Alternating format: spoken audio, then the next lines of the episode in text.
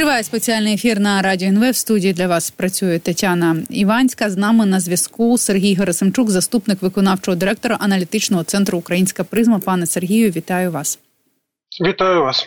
Поговоримо про Придністров'я, тому що е, там е, очікує очікується, нібито звернення е, власне придністровських так званих депутатів до Путіна. Самопроголошена влада Придністров'я на 28 на 28 лютого готує з'їзд депутатів усіх рівнів так званого парламенту цього Придністров'я. На ньому готують звернення до президента Путіна, нібито з тим, що вони готові приєднатися е, до Росії. Е, як знаємо, вже 20, е, це про це стало 22 лютого. А раніше знаємо, що говорили Кишинів офіційно заявляв, що в так званих миротворців Російської Федерації в Придністрові вперше з'явилися нові види озброєння, тобто там, напевно, до чогось е, до чогось готуються. Але е, цікаво справді чи готуються, тому що як пише інститут вивчення війни, що Україні не загрожує вторгнення з Придністров'я, але невідомо все ж таки, чи буде щось у самому Придністров'ї. Пане Сергію, розкажіть нам що, е, що відбувається? Ну, по-перше, треба говорити завжди не тільки про те, що відбувається у самому Придністров'ї, а й про більш широкий контекст, більш широкий контекст Республіки Молдова mm-hmm. загалом. І для того, щоб зрозуміти, що відбувається, треба дивитися на ті події, які розгортаються і у Придністровському регіоні Молдова, і у Молдові загалом. Якщо говорити про Молдову загалом, то ми знаємо, що Молдова готується цього року до президентських виборів, на яких президентка Майя Санду сподівається знову отримати мандат на черговий термін. Проте наскільки сильним цей мандат буде залежатиме від парламентських виборів уже наступного року, тому що Молдова все таки парламентська республіка і президентські повноваження більшою мірою обумовлюються тим, наскільки сильним є його підтримка у парламенті. Це перше. Друге, у Молдові минулого року відбулися місцеві вибори, в тому числі місцеві вибори у Гагаузькому регіоні. Гагаузія це автономія в рамках Молдови, яка теж мала колись свого часу сепаратистські тенденції, і е, понад те настрої там е, дуже проросійські порівняно з Придністров'ям, іноді навіть більш проросійські, ніж у самому Придністрові. По-третє, саме Придністров'я, саме Придністров'я зіштовхнулося з новими реаліями від початку цього року, тому що з 2005 року придністровцям запропонували експортувати свої свої товари з молдовськими митними штампами. Україна теж цьому сприяла. Тоді президентом був Ющенко, і це було однією з частин плану Ющенка. І от цього року Молдова нарешті почала брати е, мито. Тобто сказала, що якщо з 2005 року ці штампи ставились просто так задурно, то тепер придністровські підприємства мають платити податки. Чому я навів усі ці три аспекти? Чому цей контекст важливий? Тому що зараз дійсно відбулося оголошення про те, що відбудуться збори депутатів усіх рівнів, так званих депутатів. Причому що цікаво, і зініціювали їх е, депутати так званого першого скликання Придністровського парламенту, і е, так званий перший президент е, Придністровської Молдовської Республіки Ігор Смірнов, от відомий своїми абсолютно проросійськими поглядами, повною керівністю з Москви. Я не виключаю, що дійсно будуть якісь звернення, в тому числі на предмет приєднання Придністровського регіону до Росії. Хоча ми пам'ятаємо, що такі звернення вже були, і у 2006 році Придністровці провели так званий референдум, де понад 90% проголосували за приєднання до Росії, і Росія тоді проігнорувала цей факт. Мені цікаво, що відбудеться нового зараз. Тобто, можуть вони можуть повторити своє звернення. Росія може навіть його визнати, але що зміниться на місці, мені дуже важко сказати, тому що уявімо собі, що дійсно Путін каже: Окей, ми визнаємо. Але кордону спільно спільного кордону у них немає, тобто ввести війська моментально вони не можуть. Вірогідність того, що ці війська будуть введені через територію України, дуже низька, тому що ну насправді весь коридор рубався свого часу через Новоросію до Придністров'я. Але як ми бачимо, дякувати Господу і нашим збройним силам цього не відбулося. Через територію Румунії, тим більше через територію Республіки Молдова, вводити ці війська ніхто не буде. Понад те Придністров'я сиділи весь цей час тихо, тому що насправді у Придністров'ї є такий баланс е, двох сил.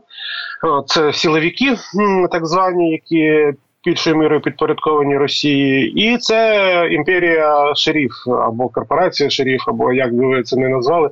Шеріф це така держава в державі, фактично монополіст на Придністровському телебаченні, ну на придністровських заправках, у придністровських супермаркетах, е, на крупних підприємствах Придністров'я і навіть власник е, Придністровського футбольного клубу. Так ось е, шерифу навпаки вигідний статус-кво, тому що вони зазвичай отримували гроші з сірих оборудок економічних з контрабанди. І зараз фактично поставити Придністровський регіон в один ряд з російськими округами і віддати свою владу у Придністров'ї навряд чи вони до цього готові. От що мені здається, насправді йде під цим е, заховане за цим з'їздом, і що цей з'їзд має спонукати. По перше, він може спонукати. Е, дискусію в самій Молдові, наприклад, чи варто голосувати за проєвропейські сили чи ні, тому що пам'ятаємо, що Майя Санду призначила в один день з президентськими виборами ще й референдум за вступ до Європейського союзу. І ось ворушіння у Придністров'ї можуть бути тим запобіжником, які змушуватиме молдаван голосувати е, за нейтральний статус. Хоча нейтрального статусу Молдова насправді немає, бо на її території розміщені іноземні війська, російські війська. Mm-hmm. Але це може бути одним з приводів для а, занепокоєння. І друге, чому я власне згадав про Гагаузію. В Гагаузії ми маємо ще одного гравця. От І цим гравцем є Ілан Шор. Новообрана Башкан Гагаузії Євгенія Гуцул становиться ставлениця Ілана Шора. Ілан Шор свого часу був задіяний до скандальної історії з виведенням мільярда з е, банківської системи Молдови. Після того втік до Ізраїлю. Деякий час переховувався, прикриваючись своїм ізраїльським паспортом. Так ось е, по-перше, весь час існування Гагаузії і Придністров'я на рівні е, національних зборів між ними були контакти. Понад Гагаузія відверто казала про це як про міжпарламентську співпрацю. По-друге, Е, сама Євгенія Гуцул зараз була обрана з багатьма порушеннями і out of nowhere. Тобто людина, яку ніхто ніколи не бачив в Гагаузії, фактично партія Шора купила їй це місце.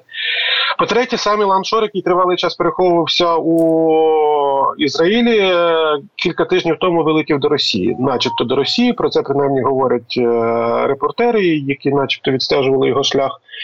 І я не здивуюся, якщо ще одним е, нюансом пов'язаним зі зборами Придністров'я буде те, що рішення придністровців, е, заклики придністровців можуть е, спровокувати подібні заклики і у Гагаузії, яка зараз має автономний статус. Принаймні, ще у восени минулого року у Гагаузії говорили про можливість скликання таких самих зборів з подібними зверненнями, тому що Гагаузи спекулюють на тому, що, начебто, від європейського курсу Молдови страждають економічні зв'язки між Гагаузією і Росією, зросли ціни на газ для Гагаузії і таке інше. Тому я би стежив за розвитком подій, за тим, що буде проголошено на самому з'їзді у Придністров'ї, і яка буде позиція шерифу і його керівника Віктора Гушана щодо цього. Я би стежив за тим, як це позначиться на виборчих настроях у Республіці Молдова напередодні президентських виборів, що будуть восени. І я би дуже уважно стежив за тим, як реагуватиме Гаузія на розвиток цих подій. Mm. Ну звичайно, ми за цим всім будемо стежити. Але пане Сергію, у мене виникає питання: а от е, а чи має право Придністров'я виходить диктувати умови Молдові? Ну от е, зараз е, Молдова буде думати, ставити питання про Євросоюз чи не ставити це це питання? От ну виходить, що вона шантажує Маю Санду? За великим рахунком, так і це ще одна з реінкарнацій е, так званого плану Козака. Свого часу, ще у 2003 році, той самий Козак, який потім опікувався питанням України, займався питанням придністровського регулювання і виступив з е, планом. І одним з пунктів цього плану була так звана асиметрична федерація чи асиметрична конфедерація, як би ви це не назвали, коли Придністров'я приєднається до Республіки Молдова, проте буде мати можливість блокувати будь-які зовнішньополітичні рішення Республіки Молдова. Звісно, на це ніхто не погодився, і навіть президент Воронін, який був на той час лідером Молдови, який підписав документ, контрасигнував кожну сторінку, потім відмовився від цього рішення. Але ідея, як бачимо, лишилася жива. Тобто, за великим рахунком, ми можемо побачити навіть певну аналогію. Якщо пригадуєте, за мінськими домовленостями в Україні теж намагалися впихнути Е, так звані ДНР і ЛНР, але на своїх умовах, аби вони мали представництво у парламенті, аби вони могли е, блокувати якісь рішення, аби вони могли ставити вето на зовнішньополітичну діяльність, аби вони могли е, вести таку економічну діяльність з Російською Федерацією. Так ось і в Молдові намагалися і намагаються просунути цю ідею. Хоча в самій в самій Молдові в Кишиневі розуміють, що по суті навіть термін з'явився. Це стане придністровізацією Молдови. Тобто Молдова, замість того, щоб суверенітет Молдови поширився поширився на Придністров'я, радше суверенітет Придністров'я в таких умовах пошириться на всю Республіку Молдова, і ті правила, які були у Придністров'ї, будуть е, характерні для всієї Республіки Молдова. Угу. Ну але чи розуміє е, Молдова до кінця небезпеку ось е, цих рухів рухів Придністров'я і Гагаузів? І що може взагалі вплинути на те, що ну Молдова перестане має санду, перестане піддаватися на шантаж цей?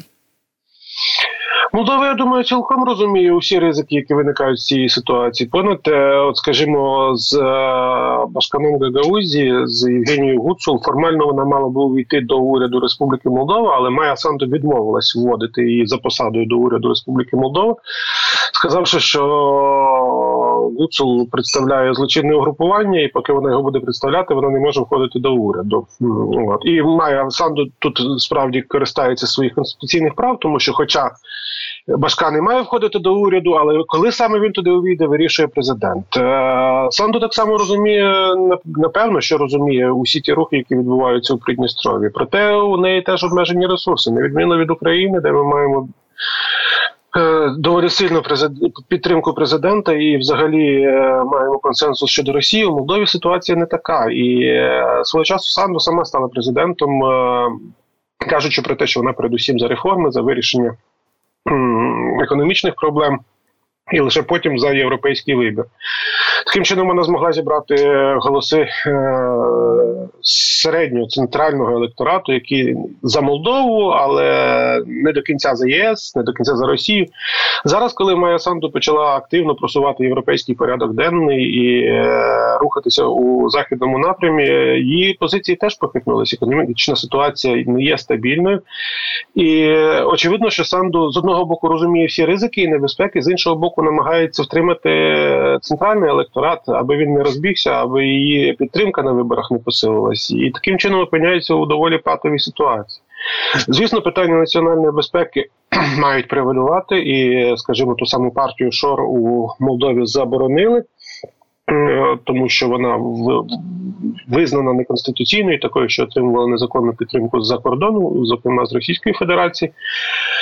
Звісно, такі кроки і далі будуть вживатися обмеження для політичних акторів, які е, грають на користь Росії, але кількість таких акторів зросла, і окрім е, уже названої партії Шор, окрім соціалістів, Е, колишнього президента Ігоря Додона, ми маємо невиразну, але небезпечну позицію нинішнього мера примера Кишиневу е, Іона Чебана. Ми маємо позицію Ірини Влах, яка була колишнім башканом і теж славилася своїми проросійськими позиціями.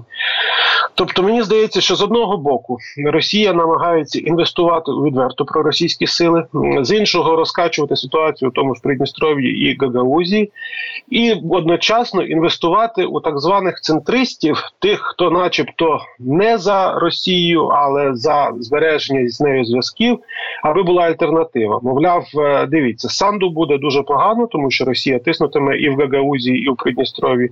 А ось із центристами е, чому б не спробувати? Ці люди ще не мають якогось негативного вираженого рейтингу.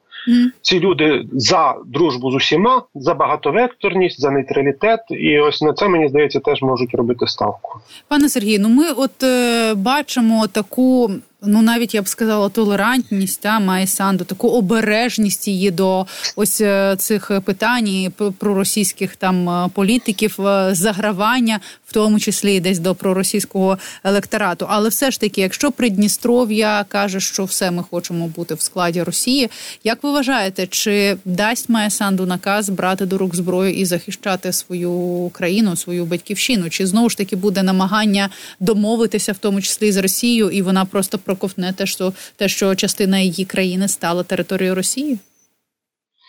Ну насправді частина її території ефективно контролюється за міжнародними термінами. Ефективно контролюється Росією вже доволі тривалий час, і відома справа Ілашку проти Молдови і Росії, яка розглядалась в міжнародному суді Європейському суді з прав людини, визнала, що територію контролює Російська Федерація у 2006 році. Придністров'я так само оголосила про те, що воно хоче приєднатися до Росії і. Це ні на чому не позначилося, в тому числі на позиції Кишиневу щодо Придністров'я. Зараз, якщо Путін оголосить про те, що Придністров'я стає частиною Російської Федерації, а це фактично єдине, що він може зробити, тому що якось посилити Придністров'я він навряд чи зможе.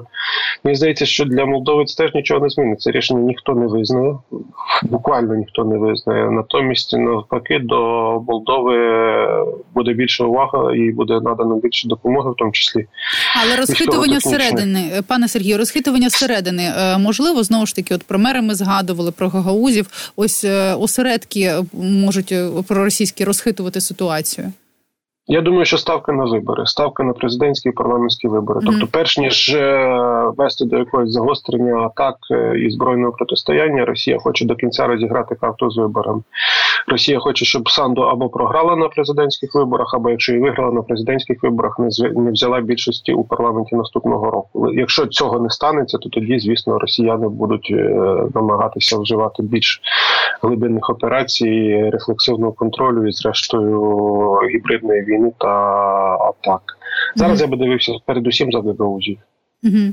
Е, Власне, ось це знаєте, можливо, і є таке певне відволікання уваги, коли ми говоримо про так зване Придністров'я, а треба звернути увагу на Гагаузію, тому що всі розуміють, що Путін не діє логічно, в нього є певна своя логіка, певна своя поведінка і жорстокість. І Справді треба бути дуже уважним. Але ви сказали, що якщо все ж таки так званий парламент так званого Придністров'я звернеться до Путіна, і е, Росія визнає це частиною офіційно вже частиною своєї е, території, то е, якраз до уваги до до Молдови буде більше уваги. А наскільки взагалі Євро, Європі важлива Молдова? Ну насправді е, у Молдови є великий адвокат у Європейському Союзі, і це не є секретом. Цим адвокатом є Румунія. Румунія завжди намагалася підтримувати Республіку Молдова, навіть тоді, коли за Додона Республіка Молдова перебувала під обмеженнями фінансування Європейського Союзу. Румунія була фактично єдиною державою-членом, що продовжувала надавати підтримку. Румунія вважає Молдову невід'ємним е, невід'ємною частиною європейського простору, і Румунія серед інших просувала ідею, щоб Республіка Молдова йшла одним пакетом з Україною щодо процесу європейської інтеграції. У Румунії з Республікою Молдова є і більш вузькі відносини. Зокрема, у них є домовленості щодо співпраці жандармерії з поліцією Республіки Молдова, румунської жандармерії. Тобто теоретично у випадку заворушень румуни навіть можуть надати допомогу молдовській поліції.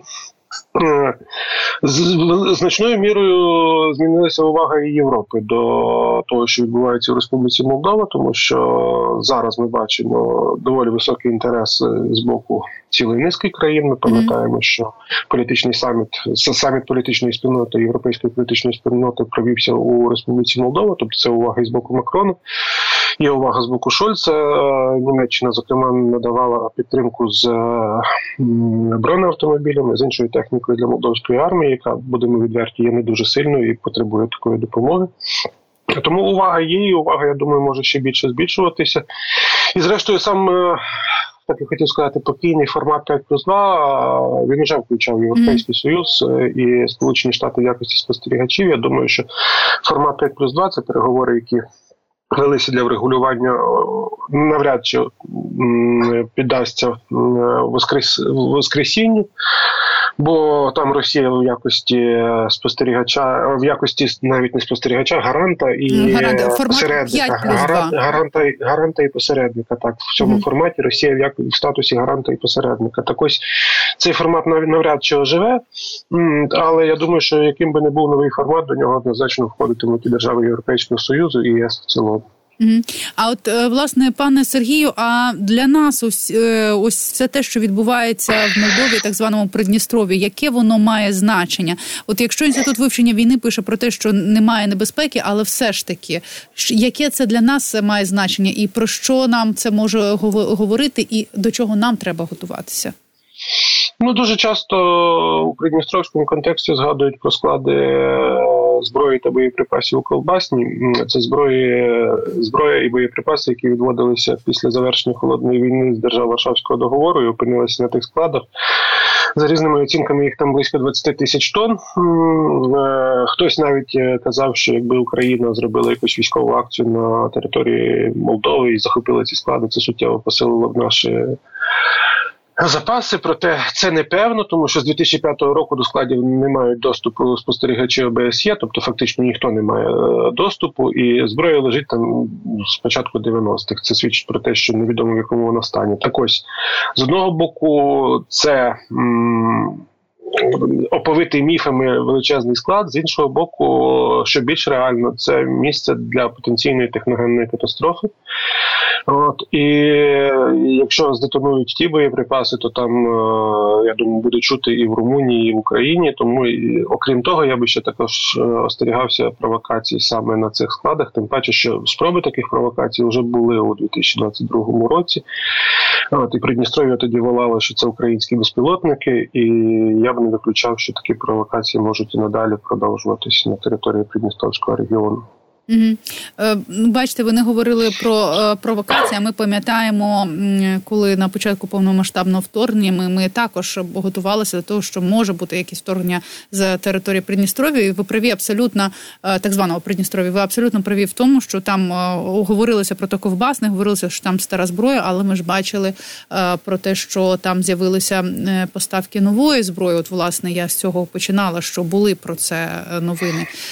Чи варто нам? Тут якось готуватися, і чи варто в цьому питанні не знаю ще більше комунікувати з Маєю Санду, тримати руку на пульсі? Очевидно, що нам треба співпрацювати з Майєю Сандою. Щодо ваших е, щодо вашої інформації про нові зразки зброї, мені дуже цікаво, як вони могли там опинитися, тому що фактично до 2014 року вони опинялися там за рахунок транзиту через Україну, тому що Україна дозволяла такий транзит до Придністровського регіону. Нині, коли через територію України зброя з Росії туди потрапити не може, через територію Республіки Молдова, очевидно, теж. Молдова сама перебуває, як то кажуть, між е, Україною та Румунією, тобто через територію Румунії я теж навряд чи припускаю, що можливі такі постачання. Скоріше за все, це модернізація або удосконалення чи виробництво на самій території Придністров'я. Там дійсно є для цього можливості але ну вони не є значними. Тому щодо нових зразків зброї, я я би припускав, що це радше нагнітання ситуації ніж реальність. Тобто вони можуть бути, але можуть бути не в значних кількостях. І е, інша справа це те, що люди, людський потенціал там є. Там є близько півтори тисячі російських військових. Там є, якщо всіх сумарно вбрати, там МГБ, пограничники, міліція Придністров'я, це, це то набереться навіть і більше 10 тисяч, але ці люди навряд чи мотивовані для війни проти України, тому що чому раптом і і і крім того, ці люди просто звикли до мирного життя. Я не думаю, що вони хотіли би бути втягнуті у російську аферу. Хоча, звісно, їм можуть не казати. Але рівень підготовки теж не є значно значним і кількість невелика. Тому радше можна говорити про диверсійні групи і про провокації з території Придністров'я, ніж про дійсно якесь вторгнення. Інша справа, що ці провокації можуть рухатись не тільки в бік е, України, але й в бік Молдови. А Молдова, хоча й готується до цього, проте у передвиборчий рік е, це може викликати суттєву турбулентність у самому політичному житті Республіки Молдова. Ну і власне ця турбулентність е, така не е, не виглядає випадковою, особливо в в передчас виборів, правда, і чути чути десь е, російську все більше російської риторики і російської мови серед е, цього всього, що відбувається. Я вам дуже дякую, пане Сергію. Сергій Герасимчук, заступник виконавчого директора аналітичного центру Українська призма, був е, разом із нами на зв'язку.